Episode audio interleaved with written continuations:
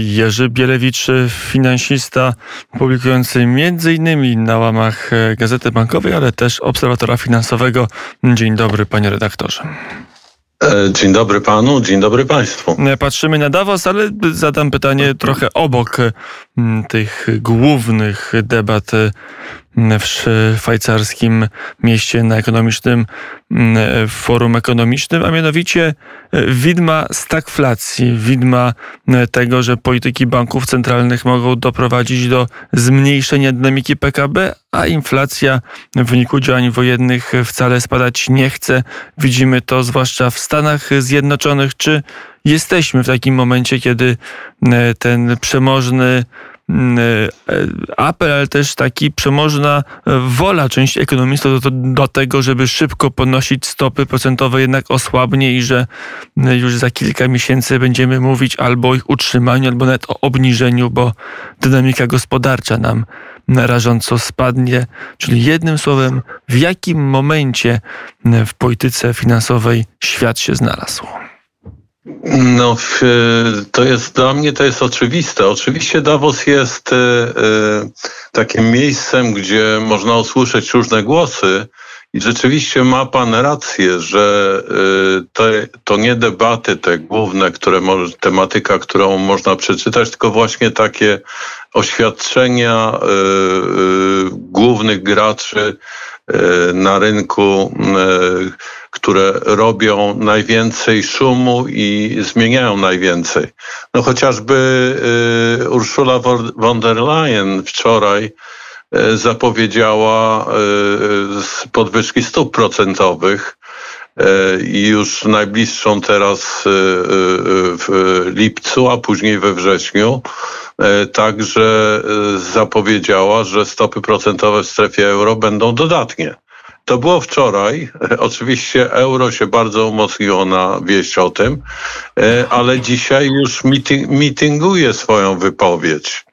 E, I, i przy wsparciu swoich kolegów z Francji. E, pan mówi, że jest taka chęć do podnoszenia stóp procentowych. To wcale nie jest takie oczywiste, bo mm, strefa euro przykładowa zapędziła się w kozi róg bo są kraje, w których e, inflacja nie jest najwyższa, nie jest aż tak wysoka, jak właśnie Francja, e, czy kraje, w których e, ta stopa inflacji nie jest najwyższa, bo jest wysokie bezrobocie dalej, jak Grecja, Włochy, Hiszpania. I te kraje wcale się nie, poza tym są to kraje bardzo zadłużone, więc one się nie palą do podwyższania stóp procentowych, wręcz przeciwnie. Podwyżki stóp procentowych po prostu mogłyby zbankrutować taki kraj jak Włochy na przykład. Więc e, świat bankowości centralnej jest inny w różnych miejscach. Rzeczywiście e, wczoraj takim highlight e, właśnie w Davos była wypowiedź Styglica, laureata Nagrody Nobla amerykańskiego laureata, który powiedział, że podnoszenie stóp procentowych nie ma sensu. Ale ja już na tyle długo żyję, że wiem, że y, ekonomia y, to nie jest coś, co y, działa w czasie inaczej. Podnoszenie stóp procentowych ma sens przy tak, tak wysokiej inflacji i pomimo oporów ten wzrost stóp procentowych musi nastąpić, żeby okiełznać tą inflację. On być może, tak jak pan e, stwierdził, może nie będzie tak szybki, gdyż e, mamy do czynienia mm, ze spowolnieniem gospodarczym już teraz. Już teraz możemy mówić o stagflacji e, w Niemczech czy, czy w strefie euro, bo inflacja jest najwyższa od powiedzmy 40 lat, a wzrostu gospodarczego nie ma. Więc stagflacja już jest. To jest ten lepszy scenariusz, tak powiem. Gorszy scenariusz to jest recesja. I to jest coś, o czym w tej chwili mówi się w Davos. Pierwszym tematem oczywiście jest Ukraina, e, rynek energii, a drugim tematem to jest właśnie e, potencjalna recesja w Stanach Zjednoczonych i w Unii Europejskiej, a zwłaszcza w strefie euro. Więc mm, oczywiście także kryzys żywnościowy, tak jak żeście już odnotowali to w waszym radio słusznie, w mojej ocenie to będzie chyba największy problem w tym i w przyszłym roku. E, są przegrani, tak jak Ukraina, która nie może eksportować, e, i są wygrani, tak jak Rosja, która eksportuje po rekordowo wysokich cenach swoją pszenicę i zboża. E, więc świat jest, nie jest taki oczywisty, jakby się wydawało, a takie newsy dnia często są, mają krótkotrwałe życie tak jak ta wypowiedź e, owego ekonomisty e, Styglica w Davos, e, w mojej ocenie bardzo dyskusyjna. To jest taki lewicowy ekonomista, on najchętniej by widział stopy procentowe na poziomie minus 5, czyli chętnie by widział to, co, z czym mamy do czynienia w tej chwili a mamy do czynienia z, e, powiedziałbym, represją finansową. Jest takie określenie w ekonomii, a polega to na tym, że e, inflacja jest o wiele wyższa niż stopy procentowe. W związku z tym e, pieniądz nie ma, że tak powiem, schronienia, szuka tego schronienia. W tej chwili szuka w dolarze amerykańskim co z kolei powoduje to, że długi denominowane w dolarach, a ich jest większość na świecie, E, no bardzo stają się drogie dla krajów takich jak e, właśnie e, kraje afrykańskie, wspomniana Somalia czy inne kraje afrykańskie, Egipt na przykład. Tam wszędzie może być po prostu głód w tym roku, a w przyszłym roku może być, może dojść do naprawdę tragedii E, e, więc e, no jest to chyba największy problem w tej chwili, oczywiście poza tym, co się dzieje na Ukrainie. A jednocześnie jest to wynik wojny na Ukrainie. Więc no tak, tak to widzę.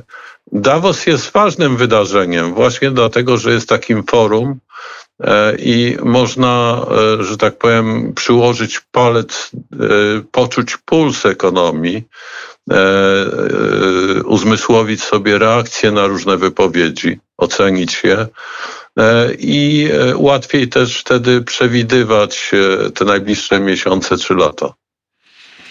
Mm, i sprawdzić, jak to będzie wyglądało dla naszego banku centralnego. Co to oznacza? To oznacza, że Polska oczywiście notowała w pierwszym kwartale bardzo wysoki wzrost gospodarczy, ale też przy bardzo wysokiej inflacji. Wielu ekonomistów, w tym politycy obozu rządowego mówią, no takich wyników już za chwilę nie będzie. Ten y, wzrost y, gospodarczy będzie mm, malał, jego dynamika będzie mniejsza. Na ile to jest sygnał, że także Polski Bank Centralny mówią, powinien mówią. kończyć tą serię podwyżek stóp procentowych? Mówią i mówią, a to się ciągle nie spełnia. Dzisiaj oczywiście e, nasz premier Mateusz Morawiecki też wykorzystał swoją E, bytność na e, forum w Davos e, i odniósł się do właśnie wyników gospodarczych, do nadwyżki na rachunku bieżącym i w handlu. Otóż mamy w tej chwili nadwyżkę 9 miliardów po kwietniu i to jest zaskakujące, bo przecież my głównie nasz import to koszty nośników energii, ropy, gazu, a mimo wszystko mamy nadwyżkę. E, też wspomniał o dzisiejszej z kolei e, prognozie e, Goldman Sachs co do wzrostu gospodarczego w Polsce. Goldman Sachs twierdzi, że Polska w tym roku wzrost gospodarczy będzie wynosił 6%, ponad 6%.